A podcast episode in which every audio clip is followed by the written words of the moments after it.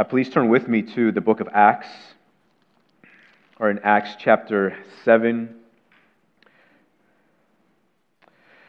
We are going through well, Acts 7 17 to 43,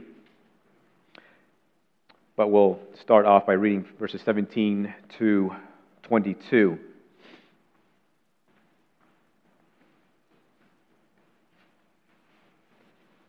Acts chapter, Acts chapter 7, beginning of verse 17.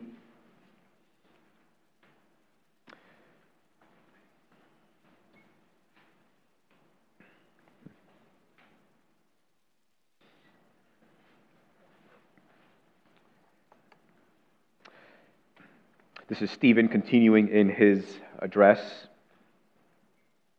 But as the time of the promise drew near, which God had granted to Abraham, the people increased and multiplied in Egypt until there arose over Egypt another king who did not know Joseph. He dealt shrewdly with our race and forced our fathers to expose their infants so they would not be kept alive. At this time, Moses was born, and he was beautiful in God's sight. And he was brought up for three months in his father's house. And when he was exposed, Pharaoh's daughter adopted him and brought him up as her own son. And Moses was instructed in all the wisdom of the Egyptians, and he was mighty in his words and deeds. This is the word of the Lord. Lord, we seek to make much of Christ this morning. Lord, and I do pray that this word may do just that and accomplish that mission. And I do pray, Lord, by the power and the assistance of your eternal Spirit, that you might help us to consider your word and that you may take this word and plant it deep into the soil of our hearts and cause it to bear fruits to your eternal glory and, Lord, for our good, so that we might grow in Christ likeness for our own joy and for your eternal glory. We pray in Jesus' name. Amen. Stephen continues in his speech. Stephen, having disputed with the crowds and they could not withstand his wisdom, finally they decide to silence Stephen and they seize him and they bring him before the religious council, bring up false charges. And then he begins to answer to these charges. And we've made our way through the beginning of his sermon and now to verse 17. And through along the way, he started with Abraham, started with the child, with the promise made to Abraham that through him, through his seed, all of the nations of the earth will be blessed. And throughout that time, or throughout that journey, or throughout that progress, there's these threats to the promise. And Stephen's address takes us from Abraham down to Joseph, and then now we come to the story of Moses.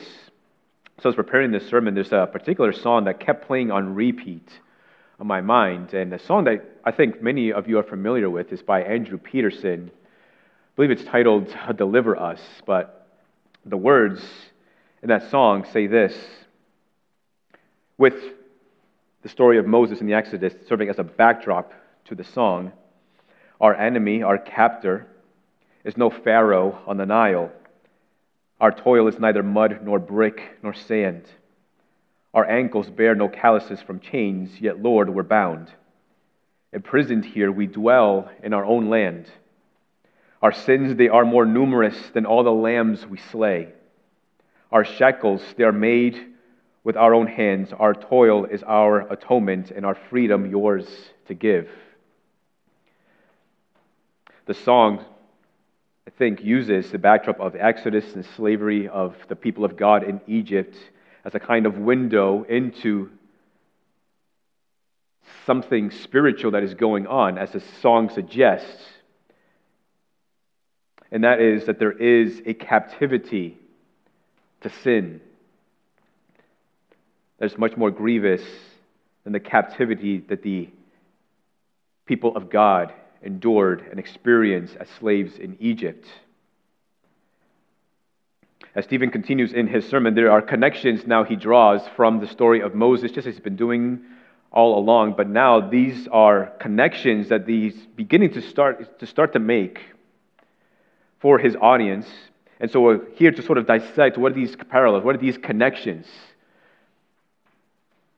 Right, after Jesus being the most significant person in all of biblical history and all this history of the world and history of salvation, Moses would follow pretty closely after Jesus as being one of the most significant persons in salvation history. And so we're going to consider his story through the words of Stephen and draw some parallels, sort of going from Moses to Jesus. Moses, Jesus. Have you ever seen like videos of people watching like a ping pong match or a tennis match? How do they go? They go like this, going back and forth. Right, that's sort of kind of what we're doing here, going back and forth from Moses to Jesus, Moses to Jesus. Essentially pointing to the fact that Jesus provides a much greater deliverance than Moses was able to provide. Well, Moses being an instrument, that, that Moses himself provided the deliverance. But how that served to point to a greater deliverance that was coming so, first, a divine response to human suffering. So, as Stephen says, the time of the promise drew near, and God had granted to Abraham. And at this point in the story, the people of God increased and multiplied in number as they were still living as foreigners in the land of Egypt. A Pharaoh rose up that did not, understand, did not know or didn't care to know the Hebrews. And the people, afraid that they would become much more numerous, decided to enslave them, set taskmasters over the Israelites. And it still continued to grow until finally Pharaoh decided to send down an edict. Right? Kill every male amongst the Hebrews, expose them, which meant throw them in the Nile, throw them into the wilderness, and let them be devoured because we don't want these people to outnumber us.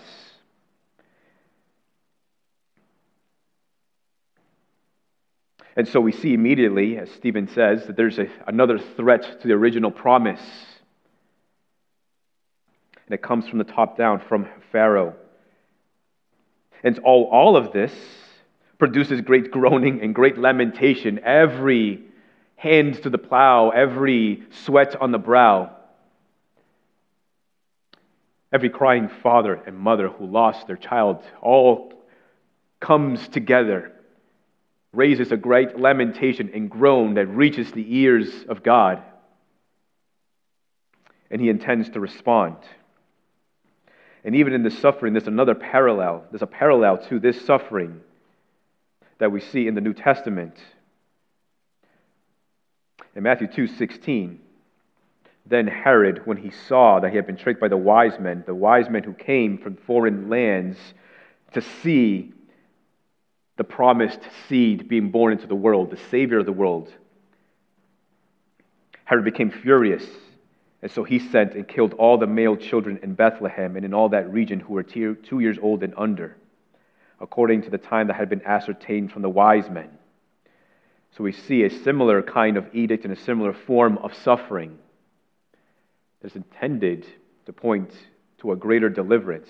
And in both stories, there is a divine preservation that we're about to see. And Jesus himself in the Gospels draws these same connections and these same parallels.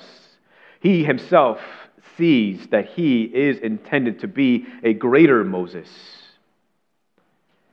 In John chapter 6, after Jesus had fed the 5,000 plus people who had been following Jesus at that point into the wilderness, and had been hungering. Jesus fed them all miraculously, and taking his leave, they continued to follow Jesus.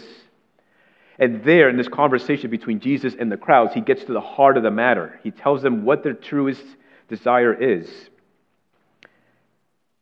And at that point, they're understanding that this Jesus is kind of like Moses.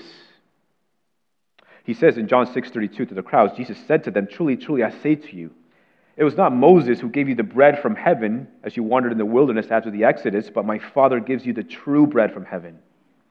For the bread of God is he who comes down from heaven and gives life to the world. In response, they said to him, Sir, give us this bread always. And Jesus said to them, I am the bread of life. Whoever comes to me shall not hunger, and whoever believes in me shall never thirst. Jesus is saying, you, you come seeking bread to fill your bellies with physical satisfaction. But I am offering you a bread that will satisfy your spiritual appetite. Your stomachs are empty, and your truest appetite is for salvation. That is your most substantial need. Your very lives are crying out for salvation. And you don't even know it. It's like the blood of Abel that was spilled on the ground on the hands of his brother that cried out to the Lord. So your very souls are crying out for deliverance. And I'm here to bring that deliverance to you. What you need most is not more money. What you need most is not health. What you need most is not friends or the love of family members. What you need most is not material possessions. What you need most is salvation. And that's what I've come here for.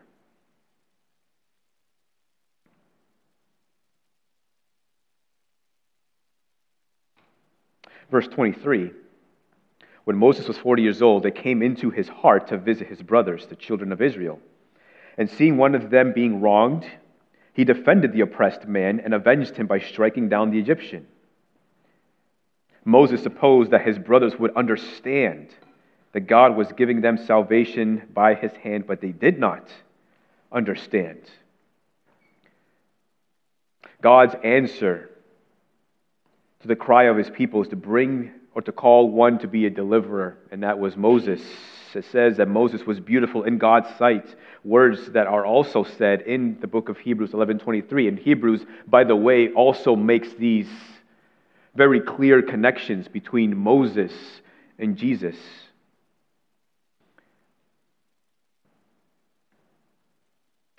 Moses was divinely preserved. He was saved.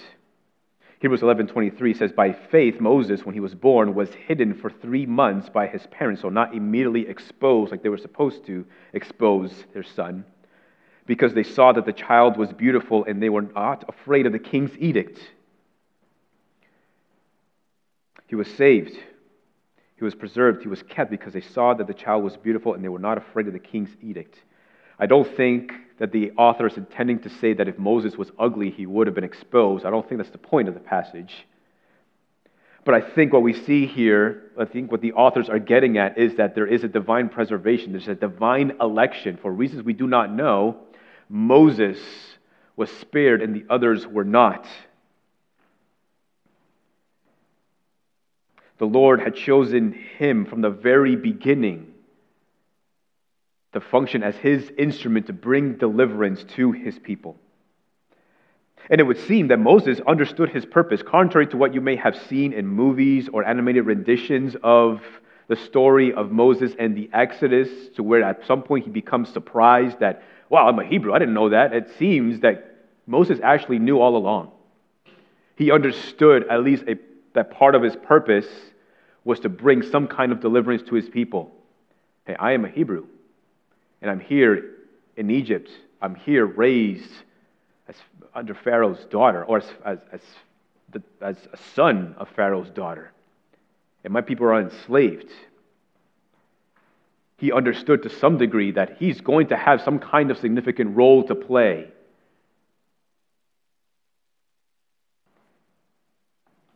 And it says that it came into his heart to visit his brothers. And even there, there was a kind of divine intent. It's not that he woke up one day when he was 40 years old, ah, I think I'm going to go and see my brothers and what's going on with them. No, at a particular time, it was put into his heart to go and visit with his brothers. It's intentional wording here. There's a divinely inspired visitation. That is like the visitation of Christ Jesus when Zechariah was mute until his son John would be born, and only then when was he born that was he able to finally be able to speak again, and he prophesied and saying that the Lord has visited his people. In Luke 7:16, when Jesus raised the widow's son back to life, the people responded and said, God has visited his people. In Hebrews chapter 2, verse 6, It says, It has been testified somewhere, What is man that you are mindful of him? Or the Son of Man that you care for him? The word care there is the same word that means visit in the Greek and Hebrew. So, what is man that you visit him? Joseph's last words, we talked about Joseph because that's what Stephen talked about right before Moses. Joseph, in his last words to his brothers before he died, he said to them that God would visit you and deliver you. When God intends to visit, it's not just a casual visit in the scripture. When you see that God intends to visit, he intends to do something, something more than just a visit. In Leo Tolstoy's The Death of Ivan Ilyich, Ivan is a selfish and he's a materialistic kind of man. So much so that he creates this distance between his friends and his loved ones. He gets injured, he comes to the point where he is close to dying. And this is, people don't receive it well. They don't really think that he's going to die. In fact, they think life isn't so good, isn't that good to take this man out of our lives. It's sort of the idea. They go and visit with him, not because they care for him, but because they think it's sort of it's, it's the appropriate thing to do. His own family members think it's inconvenient that he's on his deathbed because it changes their schedules. It's not entirely their fault, it's because of Ivan and the way that he has lived and the way that he has created walls between himself and others.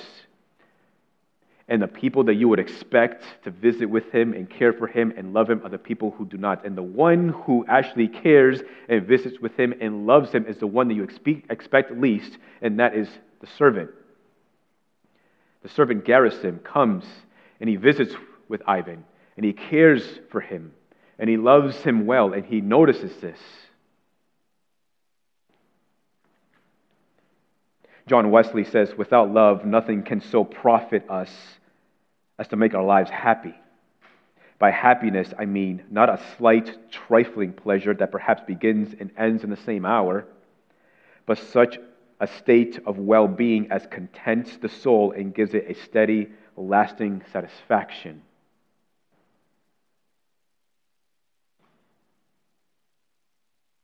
Christ's visitation is like the visitation of Gerasim. When we were once like Ivan, our hearts were inhospitable and hostile, and would not want Christ Jesus to visit with us, but why Christ visits with us anyway, comes into the world and loves us in ways that no one ever could by dying on the cross for our sins. And in that way contents our souls and giving us a lasting satisfaction that is not determined by stuff or the things in the world, but grounded solely in the salvation that we have in Christ Jesus.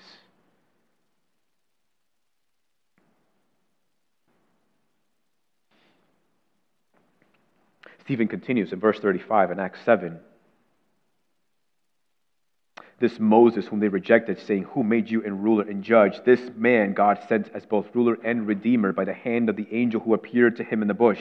This man led them out, performing wonders and signs in Egypt, at the Red Sea, and in the wilderness for forty years. This is the Moses who said to the Israelites, God will raise up for you a prophet like me from your brothers. This is the one who was in the congregation in the wilderness, having received living oracles to give to us. The parallels now become much more vivid.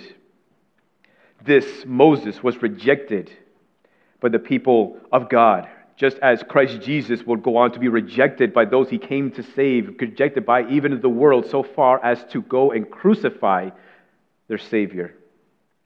This man, sent by God to be both ruler and redeemer of his people, is intended to point to this man who is Christ Jesus, the Son of Man, to be both ruler and redeemer of his people by dying for their sins. this man who led the people of God out of slavery in Egypt through the Exodus is intended to point to this man who is Christ Jesus, the Son of God, who, came, who has come to provide a greater Exodus.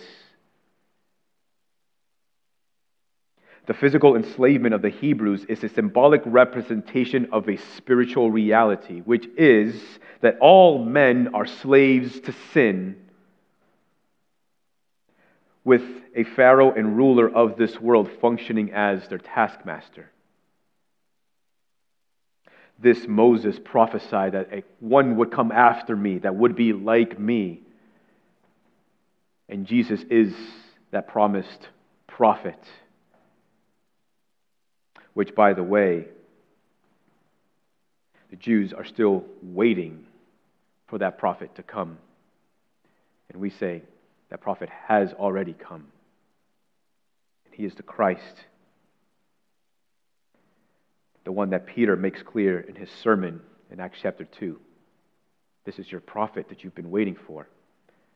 This is the one who received oracles from God, being Moses and Jesus. And what is Jesus but the very Word of God? Come down from heaven to speak truth, to speak the very words of God. God recognizes the need for deliverance, and his chosen method of deliverance is his sending one man to be a deliverer. However, Stephen continues, he's also at the same time progressively making his point clear, which takes us to deliverance rejected. That though this is the one sent as deliverer, the people reject this deliverer. There's a first rejection in verses 26 to 29 when he goes and visits with his brothers and helps them, ends up killing an Egyptian. The next day, he sees brothers quarreling with one another and he seems to rec- he intends to reconcile them, and then one of them thrusts him aside. And it says in the passage, Stephen, insightful, understanding his Bible, saying they didn't understand that this is intended to be their deliverer. And so, at that response, and if you read the Exodus account, Pharaoh at that point is looking to kill Moses for slaying an Egyptian. He ascribes to the sojourner way. He exiles himself. He leaves. And in that way, he identifies himself with the people of God. Again, Hebrews 11, making these connections for us says in Hebrews 11:24, by faith Moses when he was grown up refused to be called the son of Pharaoh's daughter, choosing rather to be mistreated with the people of God than to enjoy the fleeting pleasures of sin. He considered the reproach of Christ greater wealth than the treasures of Egypt, for he was looking to the reward. The author makes this point that Moses made a trade he gave up being raised as a son of Pharaoh's daughter. He gave up the pleasures of wealth and the status that he had and chose instead to receive as his wealth the reproaches of Christ. He chose rather to identify with Christ, though at that time he did not understand Christ or comprehend that Christ was coming to be a deliverer, but he made a choice. He made a choice to leave one thing behind and chose something else. And that something else was greater than the thing that he left behind. But then there's a second rejection, a progressive second rejection. In verse 39, it says, our fathers. This is Stephen speaking. And he's making these connections. He's not only drawing parallels here between the promise and Moses and Jesus, but he's also making connections between his audience, the religious authorities, and how they are like their forefathers who rejected Moses. Our fathers refused to obey him, but thrust him aside, and in their hearts they turned to Egypt, saying to Aaron, Make for us gods who will go before us. As for this Moses, who led us out from the land of Egypt, we do not know what has become of him. And they made a calf in those days, and they rejoiced then in the works of their hands. So the rejection becomes increasingly worse. They refuse to obey Moses. We're no longer submitted to him. We're no longer going to follow him. They thrust him aside, it continues. And then it says their hearts turned to Egypt. They longed for Egypt. They wanted to go back to Egypt. While they were physically out of Egypt, it would seem that their hearts actually never really left. And then it um, comes to the ultimate conclusion. Began with rejection of Moses to then the rejection of God. They go to the priest, we'll give you gold. You fashion an idol. And we will say, This is the God who delivered us. We will worship this God. And then verses 42 to 43 give us the result that God will ultimately hand them over to not only the, sin that they desire, but also to what their sins deserve. They will be sojourners, they will be exiles. Full blown idolatry in later years was a fruition of settled idolatry in the wilderness. This is God's pattern, and it has not changed. When someone rejects Christ's loving visitation, in the present time, God hands them over to their sin. Romans 1:24 Therefore God gave them up in the lust of their hearts to impurity to the dishonoring of their bodies among themselves because they exchanged the truth about God for a lie and worshiped the creature rather than the creator who is blessed forever. A rejection of Christ's Gerasim like visitation results in a handing over the sin that one deserves and the sin that one craves. It's a decision to remain Ivan like, it's a thrusting aside of Christ. And so, considering these things, let's consider what does this mean? What do we do with this? Stephen is making these connections. Yes, Jesus is the greater Moses. Jesus provides the greater deliverance. If you have received that deliverance, if you have received Christ Jesus as your Savior, then you have been delivered. You have experienced the greater exodus. You have been saved from the shackles of your sins and the harsh taskmaster of this world. And praise be to God for that. Is there anything more to be done? Is there anything more to consider? There is. Third and lastly, let us learn from ancient examples. 1 Corinthians 10, the Apostle Paul gives us a pattern to be aware of, drawing the same connections here that Stephen makes with his audience and those who rejected their deliverer. 1 Corinthians 10 6. Now these things took place as examples for us, so that we might not desire evil as they did. Do not be idolaters, as some of them were, as it is written. The people sat down to eat and drink and rose up to play. We must not indulge in sexual immorality, as some of them did, and 23,000 fell in a single day. We must not put Christ to the test, as some of them did, and were destroyed by serpents, nor grumble, as some of them did, and were destroyed by the destroyer. Now, these things happened to them as an example, but they were written down for our instruction, on whom the end of the ages has come. Therefore, let anyone who thinks he stands take heed lest he fall. The Apostle Paul makes the case that these are examples. This is a type, this is a pattern that we need to be aware of. These are ruinous events that serve as a warning to us today Now, I certainly, I certainly believe that those who are in Christ Jesus are saved eternally. I love the words of the hymn that He will hold me fast. For my Savior loves me so, He will hold me fast. And I love John chapter 6 because there in John chapter 6, Jesus says that all who have been given into His hand, none can snatch away. If you are in Christ, none can snatch you away from the hand of Christ. That is where your assurance comes from. That is why on the day of death you can have any comfort and any peace and any joy because you know your eternal destiny. Christ is keeping you. And at the same time, there is an exhortation for us in the scriptures that if you are in the hand of Christ, you need to keep yourself in the hand of Christ. Like the Apostle Paul, imprisoned there on the ship with other soldiers, with other, imprisoned, other prisoners, with the mariners, tossed to and fro by a great storm, all in fear of their lives, and receives a word from God to tell the others who are intending to escape, you need to tell all of these men that they need to stay on the ship, otherwise, nobody's going to be saved. So, in the same way, you need to keep yourself in the ship of Christ. And so it would be wise of us to consider the example that has been written for us in 1 Corinthians 10. How do we keep ourselves in the ship that Christ is keeping secure for us? First, we should not desire evil. Desire speaks to craving, ravenous appetites.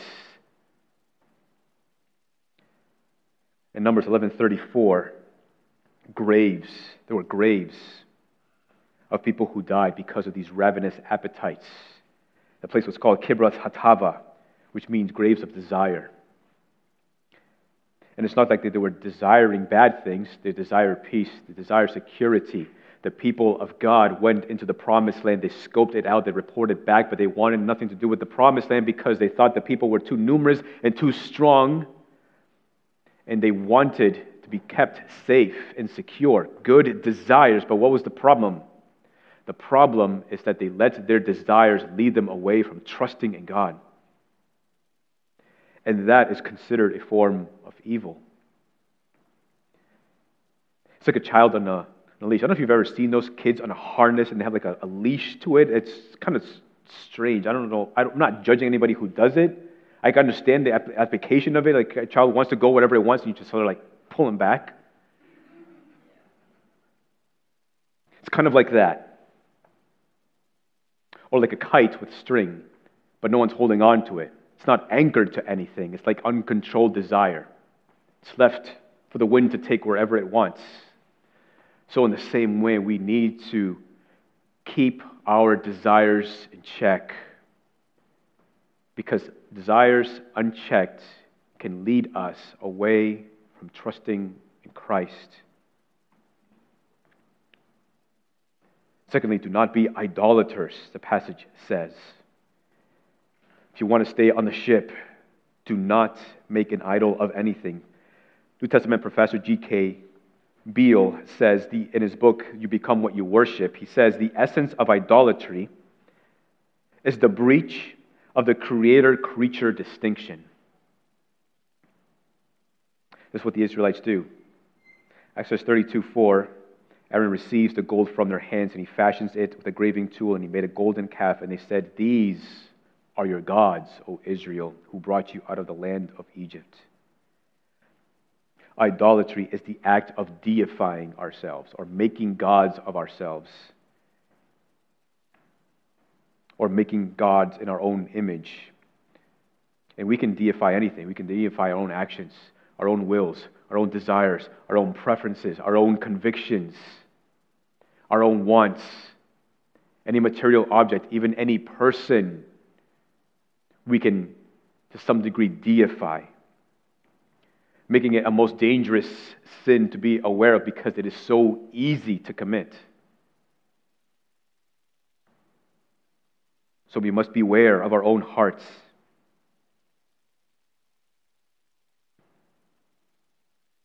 Because we're prone to worship. And there might be someone here who says, Well, Demi, I don't, I don't worship any God. I don't worship your God. I don't worship this person's God. I don't worship God of the Muslims. I don't worship the God of science. I don't worship any God. But you're still worshiping. No, you have a God. You do. What is your highest good? What is your greatest desire? What is your greatest vision? As you envision your life and what you desire, what you aspire to, that most likely is your God. And you need to ask yourself can that God save me? from what my sins deserve? The answer is it can't. So you need to run to Christ.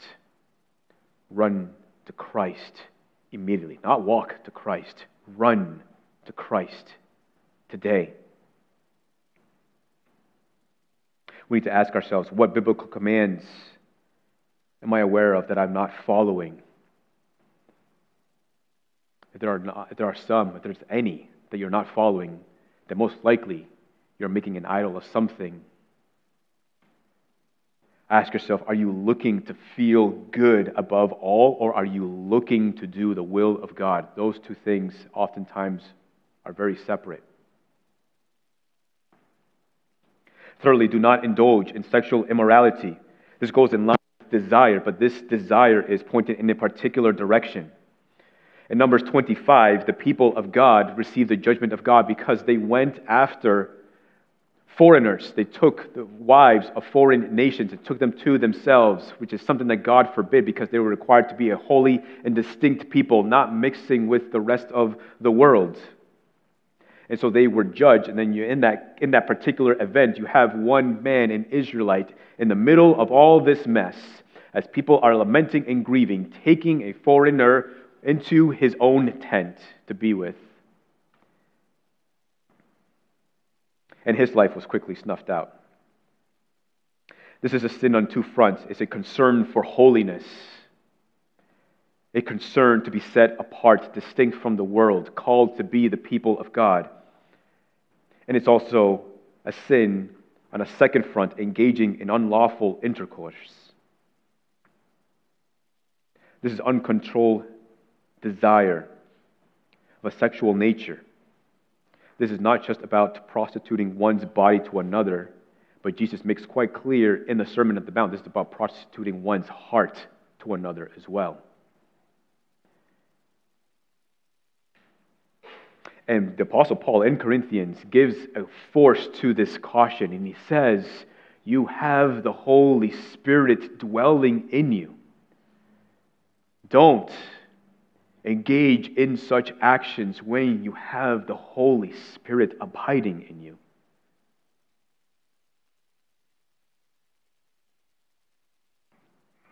Fourthly, if you want to stay on the ship, do not put Christ to the test. What is this sin? This is like a child testing boundaries. The moment that you start setting boundaries in the child's life, instinctively and naturally, what do they want to do? They want to test those boundaries. They want to see if you're serious. They want to see if there are actually consequences that are coming. They want to see how closely can they get to the line and can they even cross the line and not receive any kind of consequence.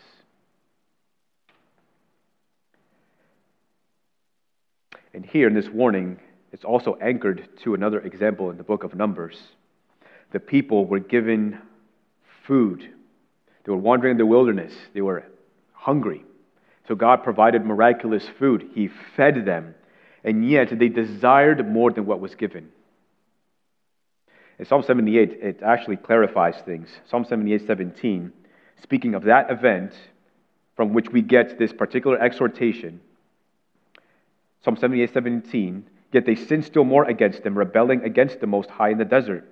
They tested God in their hearts by demanding food they craved. They spoke against God, saying, Can God spread a table in the wilderness? He struck the rock so that water gushed out and streams overflowed. Can he also give bread and provide meat for his people?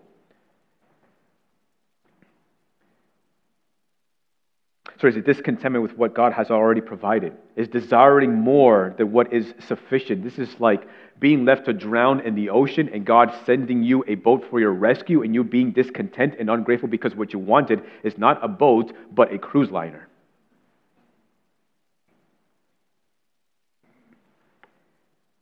And I think there's also a parallel to this in John chapter 6. The people are following Jesus because God because Jesus fed their bellies. And they wanted more. And they saw that there were some connections here between this man who is Jesus and Moses. And Jesus is saying, I am the greater Moses. And so they ask for signs. Give us a sign. Prove to us that you are who you say you are, putting Jesus to the test, even though Jesus has already proved himself by miraculous feeding them before. They wanted more than what they received. So the caution for us is let us not demand a banquet when a small meal will suffice.